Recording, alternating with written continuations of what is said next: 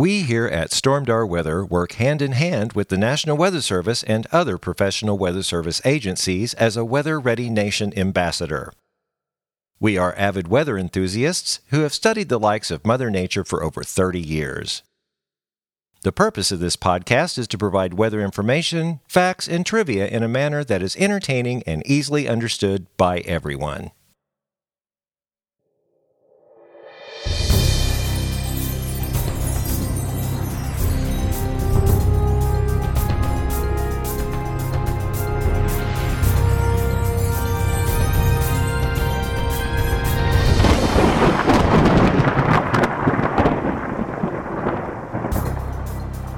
Well, hello, and welcome back to the StormDAR Weather Podcast. This is episode 158. I'm Rando. I'm Corey. I'm Shara. And this is the Wild Ride episode. And sure has been a wild ride, here lately. I'm into that. I mean, we were in the deep freeze, and then we were in mid-spring. And, one day, looking at my notes, we got to 76.5 or 75.6. Tuesday, yeah, we got up there. I took my kid, my youngest, to the park, and it was weird because when he went down the slide, I mean, we were in shorts and short sleeves because it was 76 degrees, but when he went down the slide, there's still snow at the bottom of the slide, so you landed in snow. No way! So... Of course, all that snow melted, it kind of made it a muddy mess out there for a while. But yeah, I mean, even the disc golf courses are kind of questionable. Yeah. I got a friend out at Forsyth at Empire Park now, and he said it's okay out there. And I went to Sunset Tuesday, and for a couple of hours, it was just beautiful. But you could only play on just a portion of it because Sunset is infamous for having, big old trenches of water down and around holes, the front part. So we stayed at hole 5 and just did some practice out there. But cool. Here's the big question. Did you take the kayak out? I did not. Oh. I was going to. You wanted to. I was terrified of what if we actually did fall in. She's terrified a lot of things. I would have been fine. Because that, you think about Taneycomo. Taneycomo's cold in the summer, cold in the winter. It never freezes. Yeah. That water is 46 degrees right now, pumping out of Table Rock Dam. So that keeps it warmer in the winter and cooler in the summer. Yeah. Kind of like a cave. But isn't it generally between 45 and 50 anyway? I mean, year round? All year round. Yeah, and it moves all the time. That's the good thing. It doesn't stop, right. So it doesn't freeze. So I'm sure there wasn't really any ice forming when it was, down below zero. Well, the rivers in Miami, in the lake, in Grand Lake, it was just frozen solid. I mean, there were deaths of people falling through the ice. No way. Which we always say don't do because it hasn't been frozen long enough to walk on it. Well, yeah, and Shara had her fun facts last week or the week before about ice thickness, where you can, it's like, it just scares me. I don't care if the ice is, 36 inches thick. It just freaks me out to walk on it. It's still ice. I would slip, knowing me, I would slip and fall down, and I would start sliding, and I would slide into the thin part, and then slide into I'll let it thaw, and then you can take the kayak out later. So, Shara's really wanting to get on the kayak, aren't you? I'm waiting for warmer weather. I probably would have done it had it not been so breezy that day. It was a little windy for me. Okay. We had a couple of wind gusts coming through, and I didn't know, being out on the water, I just wasn't sure that I didn't want to get the kids too cold and Shara too cold. And good point. So, I mean, the temperature was great. And if I was alone, I would have done it, but maybe next time. You're adventurous. Well, for people that don't, look at our page all the time, I got some stats here. Of course, the title of this episode is Wild Ride. It took 1 week and 7 hours. So 7:15 a.m. on the 16th, Tuesday the 16th, all the way to 2:15 p.m. On the next Tuesday, 23rd, we had a temperature spread of 90.4 degrees. Because Tuesday the 16th was negative 13.9. And then that's just crazy. Yeah, Tuesday after that was 76.5 or and so we or 75.6. I don't know. Still in the mid 70s. That's just nuts. And that was an anomaly. That's because it got knocked down the next day. So, well, both of those temperatures are not normal for sure. No. So that's quite the spread, especially for February. I mean, well, I guess. It would have to be in the winter months for that to happen because it's not too far-fetched for the temperature to be in the mid-70s in February. It happens. Oh, true. But it would still have to be, a cold winter month for it to get that cold. So if you're going to have a spread like this, this is probably about the right month for it. Oh, exactly. I mean, there's still, this was Tuesday we were in the 70s, and the snow melt is just rapidly disappearing. But there's some shaded areas where there's still, little pile-ups, like the guy across the street. The front of his house faces the north, so it never does get any, any sunlight. And there's just a little pile of snow. Even today, there's just a little pile of snow out there. Got some info from the National Weather Service. They it's called Story Maps. If you go to weather.gov/Springfield, it's one of their stories up at the top. You can click. It gives a whole outline of the entire historic freeze event. And one of the things was articles in that story was extended period below freezing. And they say, now this is Springfield. So Springfield dropped to below freezing at 3:52 p.m. on February 6th and did not warm above freezing until 11:52 a.m. Saturday the 20th. So they say that adds up to 356 hours of continuous air temperatures below freezing.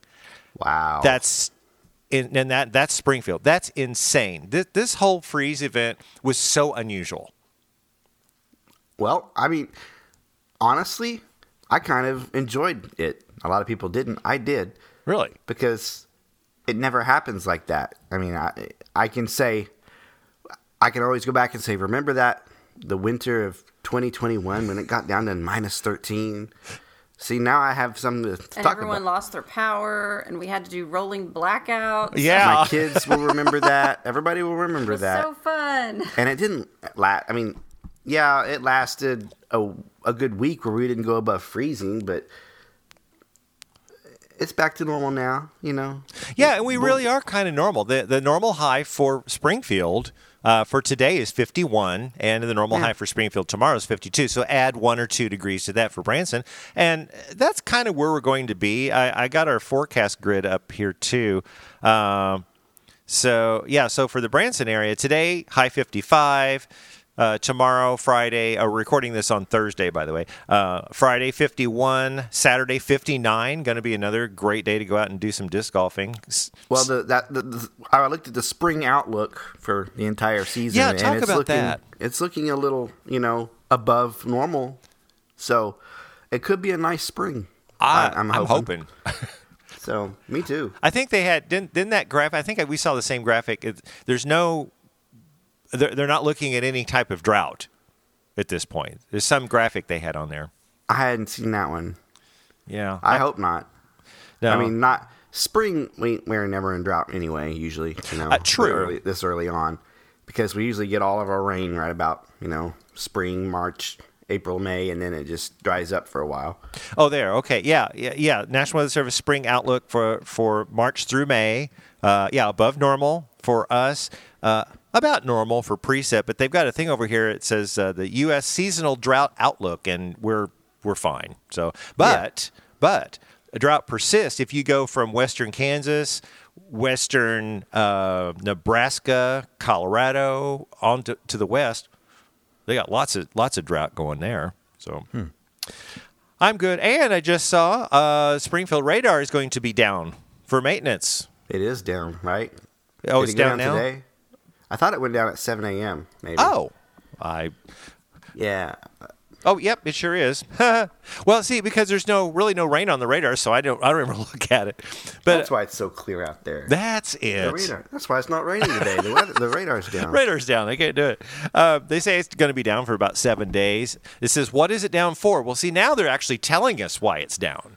Yeah, well, this was planned for a long, long time. I mean, yeah. This is part of their big upgrade plan to get it through the 2030s. Oh, that's, yes. But the good thing is we can get the Fort Smith radar, I mean, right on the edge of it, will encompass the Branson area, which I like. Yeah, I mean, on RadarScope, remember they did a little upgrade to where they expanded the boundaries of their radar. Oh, yeah. So that'll be helpful for us when Springfield goes down. Yeah, yeah. And we're not expecting a lot. I mean, a lot of rain. They're talking about some showers moving back in Saturday night and heavy rain down Arkansas to Tennessee. I would say from Dallas to Nashville, around that area, they're going to get a soaking down there. What's the latest precip amounts? I haven't looked at the latest. I've just seen that flooding is a concern. I haven't seen any amounts as of today. Last I saw was 5 or 6 inches. Oh, that's a lot. That's a lot. That's quite a bit. But I did look at the latest forecast grid and kind of placement. They were kind of talking we were going to get something, and I have on the outline that says Saturday night through Sunday night.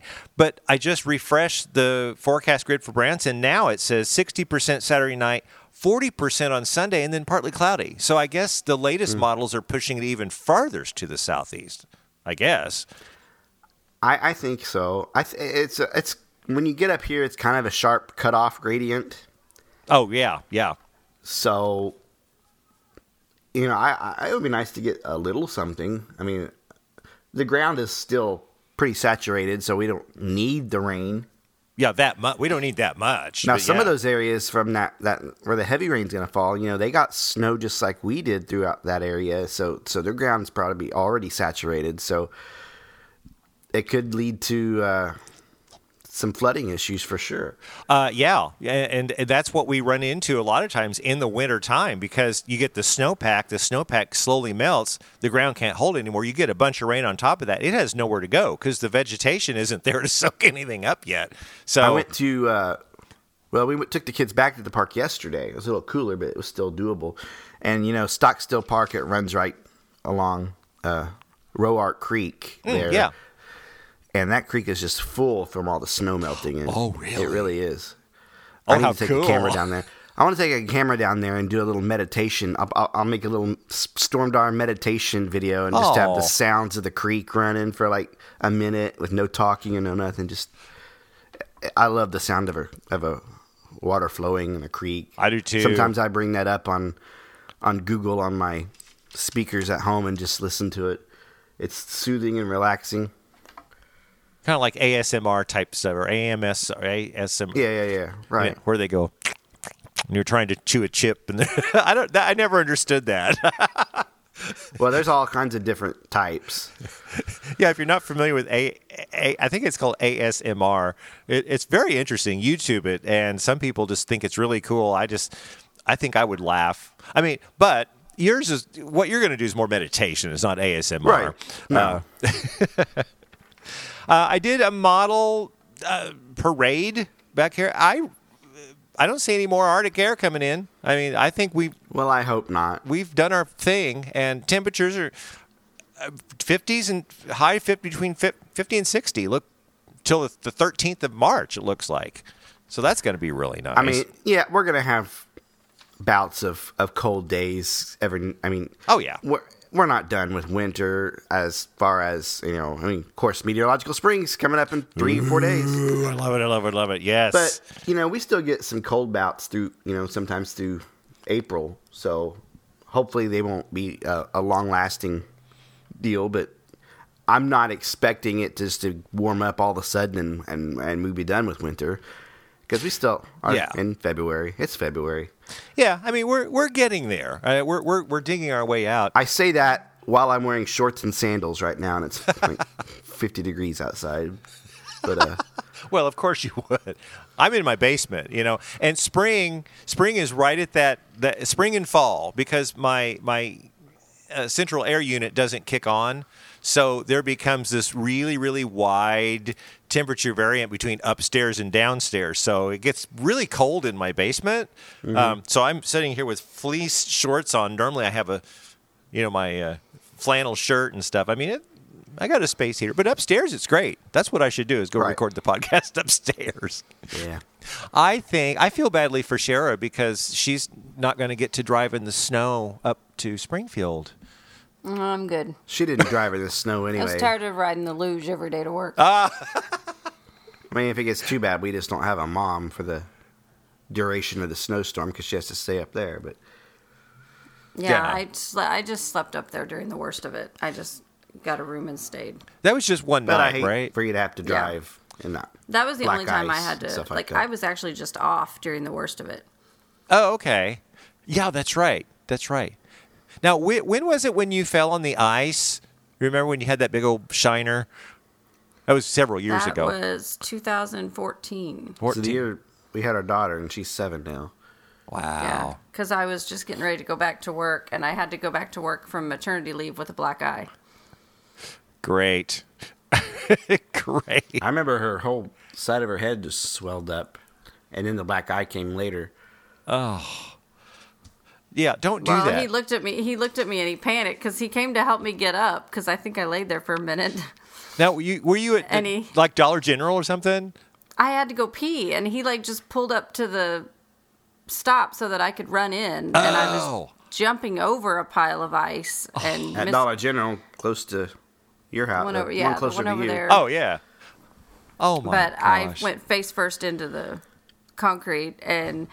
I got up and, you know, he's helping me get up. I'm like, I'm fine. I need to go to the bathroom. And he looked at me. He's like, you need to get in the car. We need to go to the hospital right now. I'm like, no, I'm fine. I still have to go to the bathroom. He's like, don't look in the mirror. Don't look at yourself. Just go to the bathroom and then get back in the car. Oh, my gosh. But nothing was broken. You just had a shiner. I just had a massive little... bleed on my head. Yeah. No, the only reason I'm bringing that up is because it showed up in your Facebook memories because Corey posted a picture. You posted a picture on your timeline one time. It was like, oh, I felt so bad about that. Yeah. Every year we get nice, fun memories. Injuries happen. You know, that's why we say this freezing drizzle we were having, it doesn't take much. You know, I'm sure, you know, 7 years ago was pretty intense, but no. Well, I don't know. I don't got anything else for this block, do you? We just kind of... The weather's nice. Really, we've pretty much talked about it all. Yeah. I mean, we got some stuff in the second half, so let's just get to the weather school now. I haven't played this one in a while. I thought it was interesting. Cloud seeding. So if you're in those droughts and you need some rain, maybe this cloud seeding is for you. So let's get to the weather school. If there's something about the weather that you want to know, StormDAR Weather School. For this weather school, we're going to talk about something that has been somewhat controversial in the past. Cloud seeding.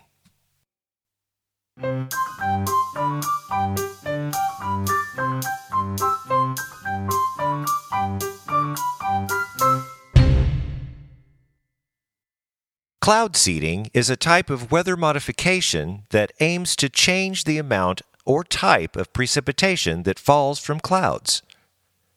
This is done by dispersing substances into the air that serve as cloud condensation or ice nuclei, which alter the microphysical processes within the cloud.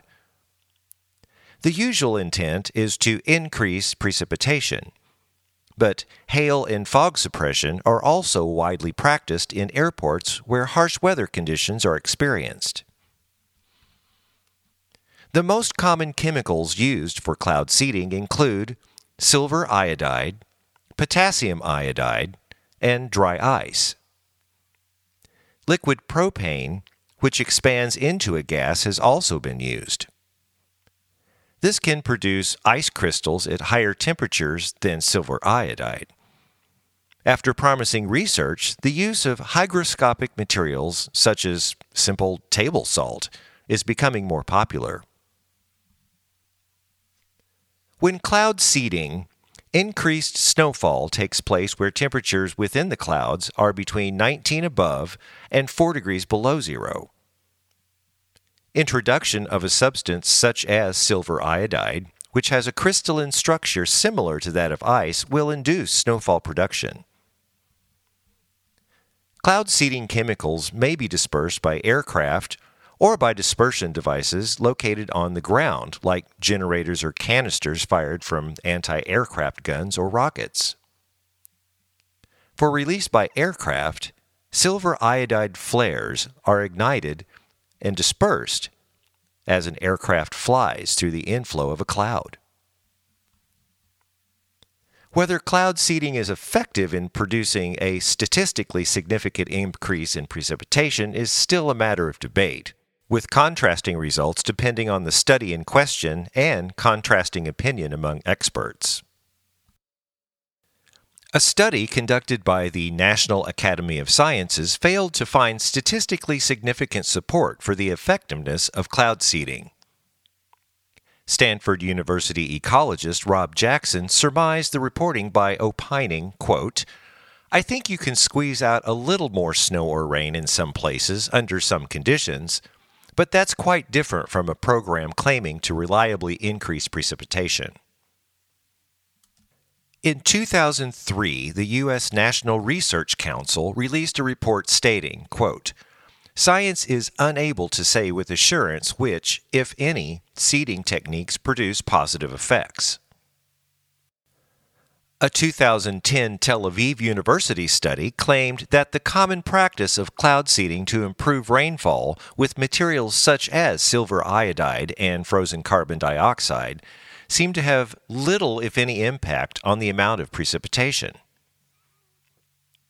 A 2011 study suggested that airplanes may produce ice particles by freezing cloud droplets that cool as they flow around the tips of propellers, over wings, or over jet aircraft, and thereby unintentionally seed clouds. This could have potentially serious consequences for particular hailstone formation. In the United States, cloud seeding is used to increase precipitation in areas experiencing drought, to reduce the size of hailstones that form in thunderstorms, and to reduce the amount of fog in and around airports. In the summer of 1948, the usually humid city of Alexandria, Louisiana, seeded a cloud with dry ice at the municipal airport during a drought and quickly received 0.85 inches of rainfall. Here are some statements from a few countries around the world. In Indonesia, cloud seeding was used to minimize a flood risk in anticipation of heavy floods in 2013, according to the Agency for Assessment and Application of Technology. Israel states they have been enhancing rain in convective clouds since the 1950s. The practice involves emitting silver iodide from airplanes and ground stations. The seeding takes place only in the northern parts of Israel. In France, cloud seeding began during the 1950s with the intent of reducing hail damage to crops. In Southeast Asia, open burning haze pollutes the regional environment. Cloud seeding has been used to improve the air quality by encouraging rainfall. Scientists may not be sure if cloud seeding actually works, but despite the skepticism, countries are moving forward. So the big question is it all worth the effort? Much more data has to be collected in order to state for certain that the efforts of man will have any major effect on the works of Mother Nature. If you have a question about the weather you'd like us to answer, then send us an email at stormdarweather@gmail.com and in the subject line, put weather question. Well, that does it for this edition of StormDAR Weather School. Okay, it's time to get into the next segment, which is In Other News. I've got a couple of things. I think Corey might have something, so you're looking, aren't you? No, I'm looking at you. Oh, you're looking at me? Okay. Well, I got a couple of things. So one is something I found on CNN, which I thought was really interesting. The headline is, The Pineapple Express is headed for the rain-soaked Northwest. And this was an article on CNN on the 21st. The Pineapple Express, basically, does Sharon know what the Pineapple Express is? I know that pineapples are a natural... No, she doesn't. Okay, so the pineapple... Something with meat. If you put them with meat, they... No. But not on pizza. Tinder. Yeah. No. Not, yes. No. Yes. No. You don't put pineapple on your pizza. When I get the Hawaiian-type pizza, pineapple and Canadian bacon, it rocks. I love it. Some people like it. It's kind of like cilantro. I don't even like pineapple, so. Oh. I can do pineapple every now and then, but it makes my mouth itch and break out, so. I can do a little bit of pineapple juice mixed in with other things. Oh, well, now that'll work. But I can't just do pineapple. It's got a weird texture. It's grainy. Yeah, and there's different ways to, like, you can roll it. I saw, like, if you have the actual pineapple, you can roll it, and then somehow it just the little pineapple slivers just come out and you can eat it. So that's kind of cool. Okay, so the Pineapple Express, it's an atmospheric river. It develops when there's a big low-pressure system out well in the Pacific, south of the Bay of Alaska, and the counterclockwise motion of that low-pressure system picks up the moisture around Hawaii, thus the pineapple, and makes that moisture stream to the east or the east-northeast and heads right into Oregon or Washington. So they're talking about, here's part of the article. An atmospheric river known as the Pineapple Express is forecast to bring a prolonged period of wet weather and the potential for avalanches to Washington and Oregon beginning on Sunday.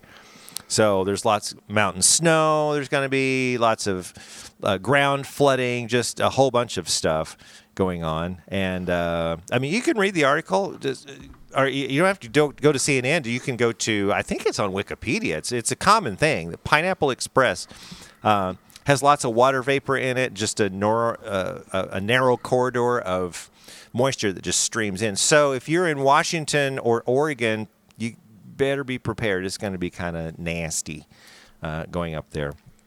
And I have one before you do your other one. Okay. What do you got? Well, this week is the 9th anniversary of the Branson tornado. Oh, that's right. Yeah. The leap year tornado. It was on leap day. Mm-hmm. It was 9 years ago, and it just reminds us that we can have tornadoes any time of year. And it also leads us into coming up this week is the Severe Weather Awareness Week. That's it. That's exactly what I was getting ready to talk about. Right. It starts on the 1st of March. Backtracking about the Leap Day tornado, I'm sure the high was in the 60s and 70s then.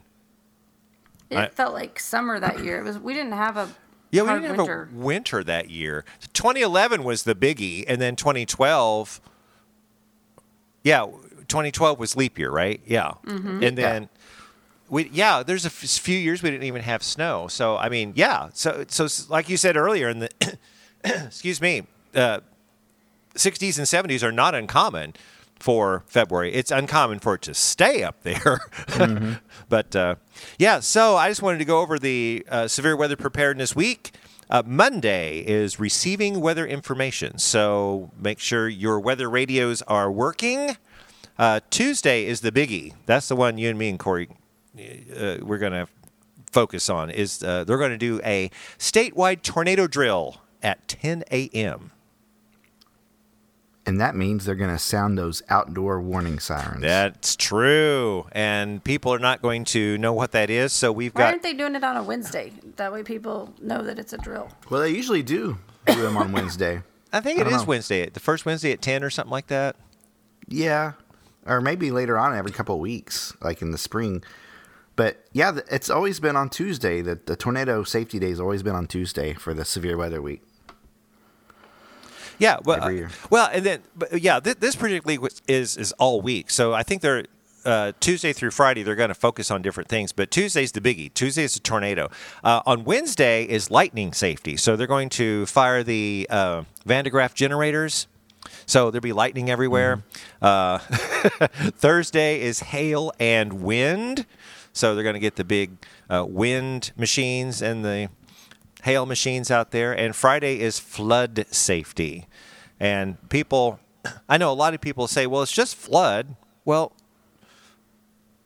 flood is a biggie, especially this time of year. People die on floods. People die in floods. Yeah. Most people die in floods. Because they're stupid. They think, oh, well, that's a little creek going across there. My 4x4 can get across there just fine. No. If running water is going over a bridge, do not go. And there's a lot of people that it comes up quickly around their house, like before they even have time to get out or anything. Oh, yeah. Exactly. And with hurricanes coming in, we're going to have to start talking about tropics here at some point. That's June, right? Yeah, June 1st. June 1st to November 30th. That's going to be, yeah. Okay, so we we have the bird watching report coming back in at some point. 100 days from this week is hurricane season. Hurricane, wow. Yeah. Now I've already looked at all the names, and they're actually normal names this year that we can pronounce, basically. Oh. I mean, read them. Anna, Bill, Claudette, Danny, Elsa, Fred, Grace, Henry, Ida, Julian, Kate, Larry, Mindy, Nicholas, Odette, Peter, Rose, Sam, Teresa, Victor, and Wanda. Now that's an easy. Whoa.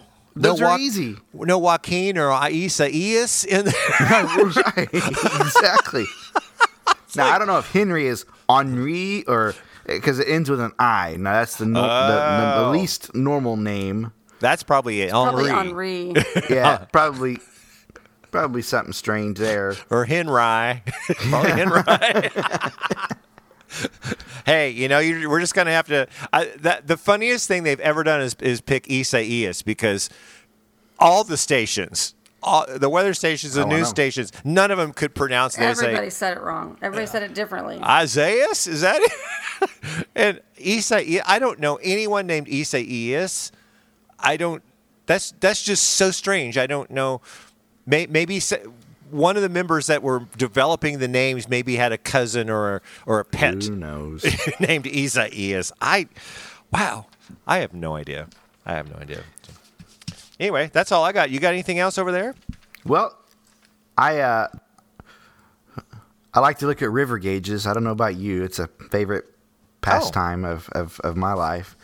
But I was taking a gander at the Missouri River gauge this past week, and the river just started rising and rising and rising about 6 or 7 feet.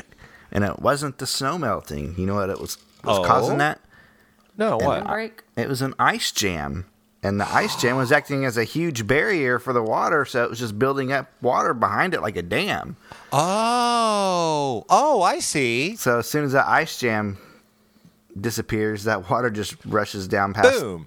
Yeah. It's pretty neat to look at on the gauges. I mean, it rises fast. Now, is that on Mississippi you're looking at? Or this is the Missouri River. Missouri. Near Boonville. Okay. So, you can Google that. I think National Weather Service Kansas City posted some graphics on it, too. Oh, nice. Yeah, I'm going to do that. I'm going to go look at that. Yeah, and I didn't know if you'd heard one more thing here. The Golden Girls are coming to Disney+. Really? Well, yeah. To do with weather? Well, I accidentally posted that on the Southwest Missouri group this week. I know. The Golden Girls are coming to Disney+. Yeah, Corey texted me and says, "Oops," and I went, "What?" Why did you take it down? Well, I did, but I thought it was funny. I do remember that. You were such a we like to keep it weather related and all, but once you have a Betty White post, you gotta you got to make it known she's going to Disney. That was kind of funny because as soon as I got the text, I went, why would you post Golden Girls?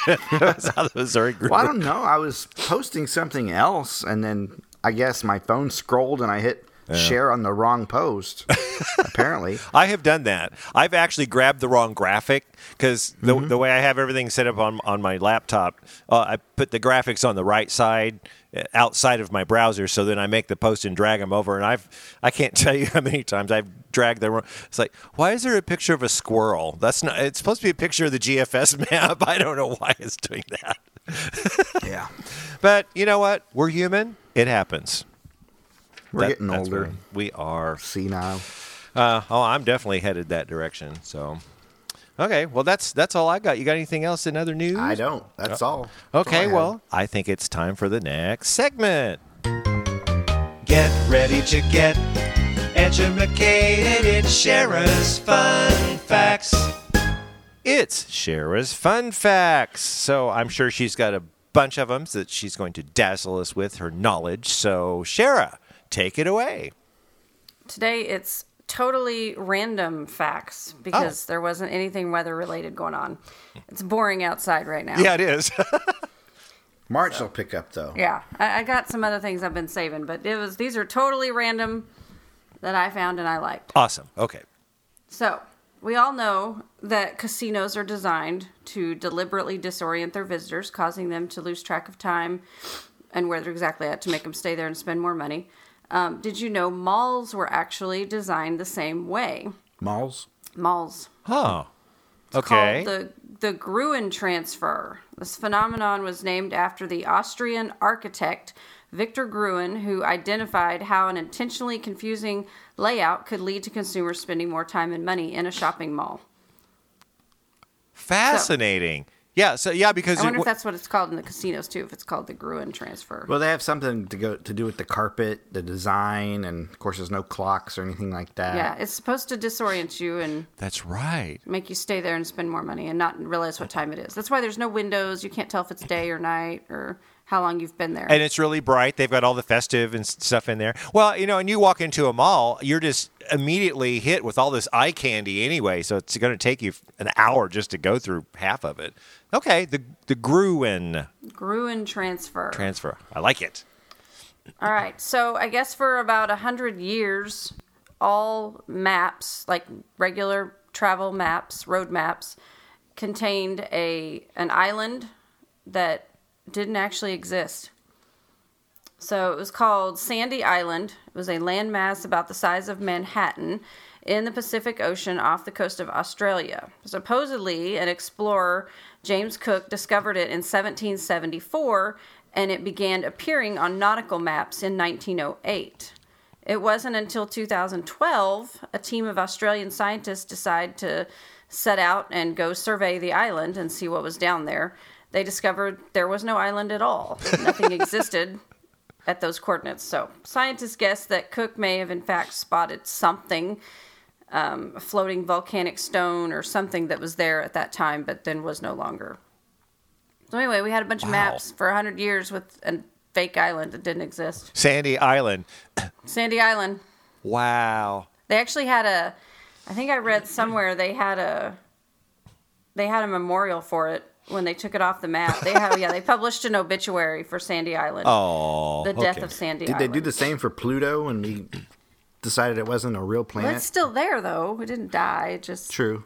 Well, yeah, I say it's still there. I'm from the age where I was taught we had 9 planets in the inside. So yeah, right. My very educated mother just served us 9 pizza pies. Exactly, but there's no more pizza pies. So it's like 9 what? Just served us. Just served, okay. And something that has just got served. Well, that last thing has to be a food that starts with N, right? You just got served. Yeah. Nails. Just served us nails. No more. Nachos. I love it. All right.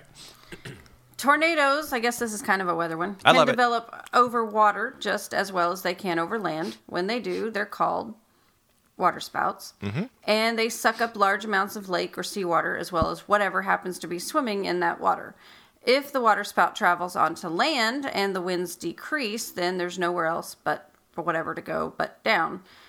So, as far as we know, there's no tornado powerful enough to pick up sharks, but a fishnado is actually very common. Well, so, I don't see why it wouldn't pick up sharks. I don't know why it couldn't pick up sharks, if the shark was right at the surface. Yeah, I mean, it would have to be swimming up towards the surface. It couldn't be. Well, yeah, I mean, I guess the shark would weigh too much. You'd have to have a really strong updraft. Because it picks up semis and buildings. Yeah, but they're not full-fledged on tornadoes. Well, either. Yes, I will say a waterspout is not as strong as a tornado. So that's what they're saying. They're saying there's not a waterspout strong enough so far, right, that they know of to pick up a tornado or to pick up a shark. So it could pick up little plankton and fish and stuff, and then go on land. They sure are pretty to look at, though. Oh man, aren't they? I've never seen them. If the Branson tornado had gone over Taneycomo or Table Rock or whatever, then people would have been finding fish and turtles and stuff in their yards and not know where they came from. It'd be a crappie tornado. It was like raining fish, raining trout. We need to have a trout NATO. Yeah. Wouldn't that be so? Well, I don't think the tornado would sustain much over Taneycomo because it's so cold. You know, that cold air gets sucked up there. It'll just collapse. Well, if it's just crossing Taneycomo, it's not like it's a real wide body of water. Well, true. Yeah, that's true. And it did. I'm sure it crossed the leap day. Oh, it had to. Crossed. Yeah, it crossed over there. Right over Mount Branson, basically. But remember, it was going 65 to 70 miles an hour forward propagation. Stepped right over Taneycomo, no problem. Wow. I know it bounced through the cemetery. Ooh, we'll have to talk about that next time. So, okay, fishnado.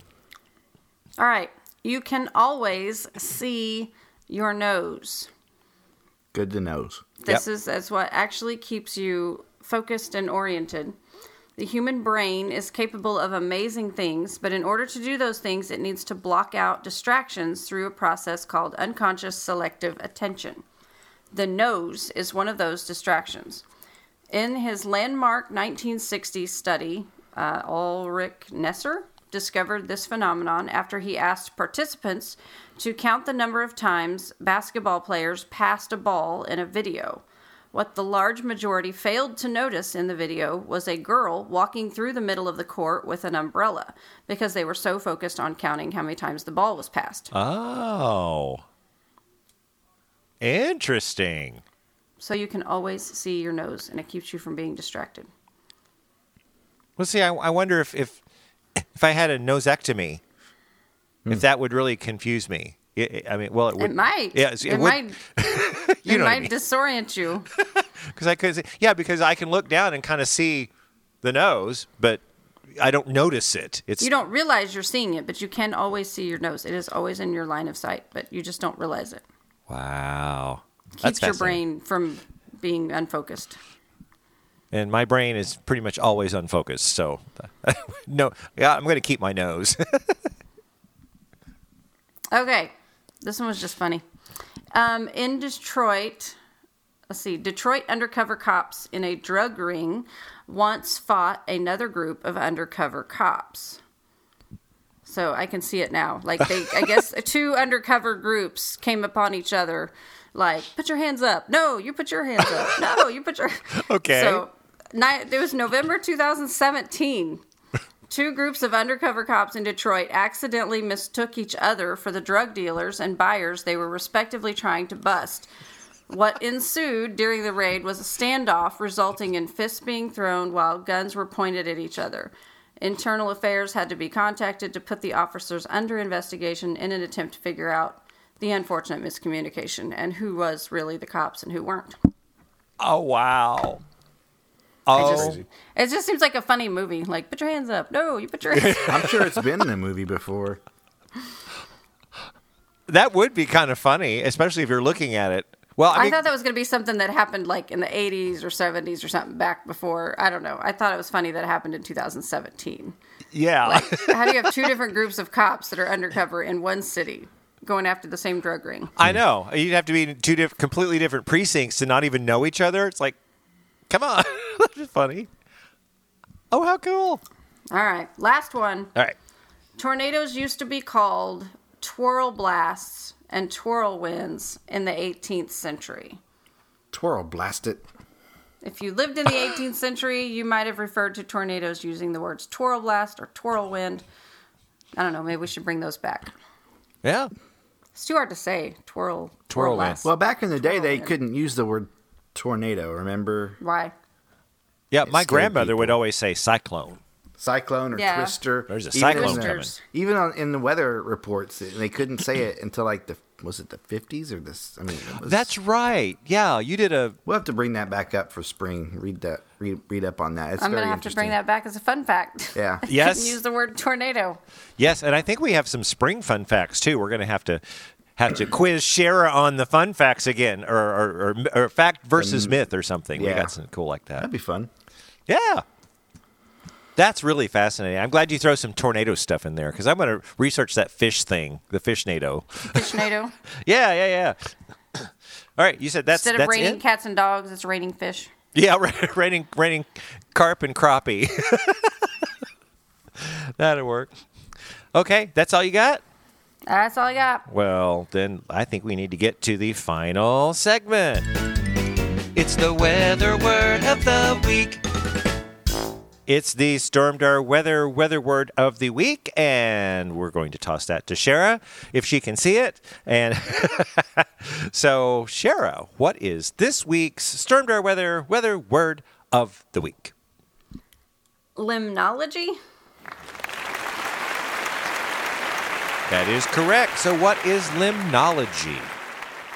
Limnology is the study of fresh water, such as lakes, ponds, and marshes.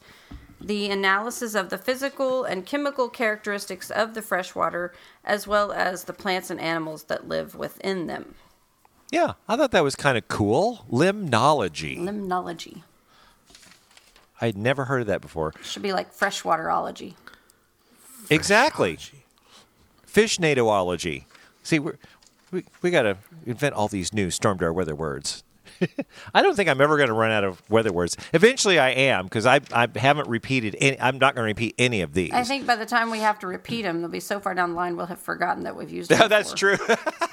And I have them all documented, every one. So if anyone's listening to this and you want to have a list of all the StormDAR weather words of the week, send us an email or messages or something. I'll get that to you because I have to make sure. Okay, this is a new one. I haven't got that before. So, well, cool Ness on that.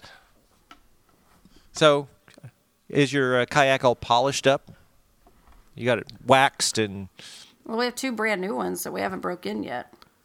I still put lights on those. I have the lights. I just haven't put them on yet because I like to go sometimes at sunset and you have to have lights on. And the drone. Now I got to take the drone. Well, I don't take it every time. I take it if I want to get some pictures or do a video. So I'll probably take it a lot during the spring and summer. We went sledding last week. Yes. Did we talk about that on the podcast last week? I can't remember. Well, it was the same day. I uploaded the video right during the podcast, so... Oh, right. Man, my sledding video got like 8,000 views on there. He used the drone for that, and that was so much fun.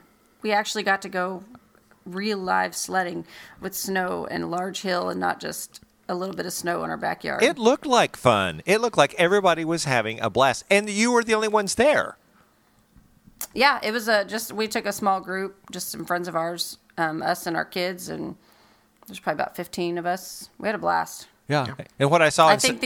I think the adults had more fun than the kids. I think we laughed harder anyway. I know you laughed really hard. What, like, who almost ran into you or did run into you? Someone was that was Jillian. Which I guess we didn't know she was coming down the hill. Corey and I went down, and our older boys at the top of the hill were like, "Hey, let's send her down on top of them."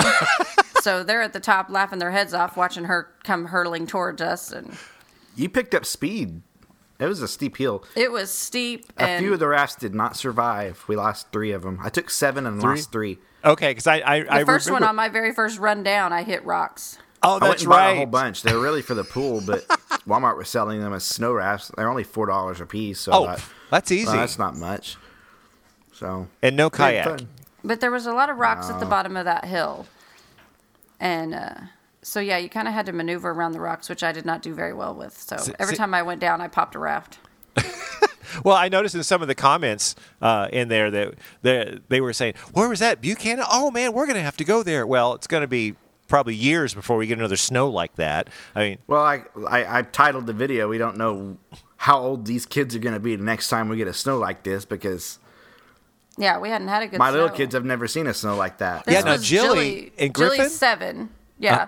I mean, Jillian's 7, and this was her first real snow that she got to go sledding in. So what'd you think? I mean, did you surprise her with it and say, open the door and it's like, here's all this white? I mean, how did she react? Well, she knew it was coming. This wasn't one of those all of a sudden type. Oh. It snowed all overnight, and there it was. It was kind of stretched out. It went on for days. Yeah, it did go a few days. I set up a camera on the last Sunday thinking, oh, it's going to snow, and it never really did anything. We didn't even get an inch that day. And then we got like 4 or 5 inches Sunday night overnight, and then we got a few more inches, the following Wednesday. It didn't really come all at once in one big spurt. It was kind of like how we used to wake up the next morning, and we'd called out of school, and we'd look outside and see all the snow. Yeah, it didn't happen like that.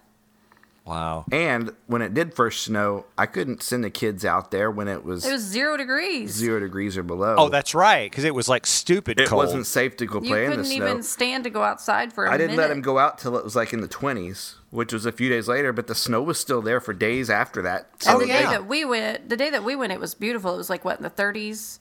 Like we were. The day we went is the first day it went over freezing. So there was a thermometer on the school sign that said it was 34, so probably felt like 60. I mean, it was the sun off, hitting you on that snow. Like the kids were taking their coats off and getting the sunburn because those UV rays bounce right up off that snow. That's true. That's just what people don't really realize. They go skiing. I mean, I don't snow ski, but all of my friends that do go snow skiing, they say, you have to take this and this, and you wrap up and stuff, and take sunscreen, because even though you're way up on top of the mountain, all that snow, you will get a nasty sunburn. But we all sunburned that when we went skiing in high school. I remember we all got sunburned badly. Yeah, our faces. Even though it was like covered. 20 degrees outside, and sun and snow. Yeah. You can get sunburn if it's 20 degrees outside. I prefer to get my sunburns when it's warm outside. Yeah. Me too. So bring on that springtime warmth. I told him that. I think it was yesterday. I was like, I'm done with the cold. I'm ready for spring and summer. We're ready to get that pool open and the kayaks waxed up. Broken. Not that you wax up a kayak, but broken. And we could. We're ready. I want to go camping this year. Well, and the shows are starting back in Branson. I mean, we're starting to kick in the season. I open my show Tuesday the 2nd, March 2nd. So we're going to have Tornado Drill and opening of the Hughes Brothers Music Show. Now, I think the country show opens up Monday. And tomorrow we have rehearsal, so that's a good reason why we're recording this on Thursdays, because I won't be around tomorrow. And I just want life to get back to normal. And we're getting there. We're getting there weather-wise. We're getting there COVID-wise. We're getting there. I want to get outside. I want to start playing. My arm is getting stronger. I'm throwing past little ravines now, which I never could do last year, so... Got to keep that going, even though I'm getting old. Okay, well, you got anything else before we tie a knot on this? Nope. I think we're done. You're done? I'm done. Okay, well, let's wrap this thing up then. So, be sure to look for us on Facebook at StormDAR Weather.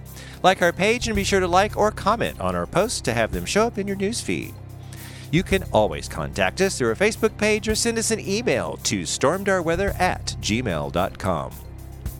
Also, check out our website and our merch store at stormdarweather.com. Well, that does it for this time, so join us next week for the next edition of the StormDAR Weather Podcast.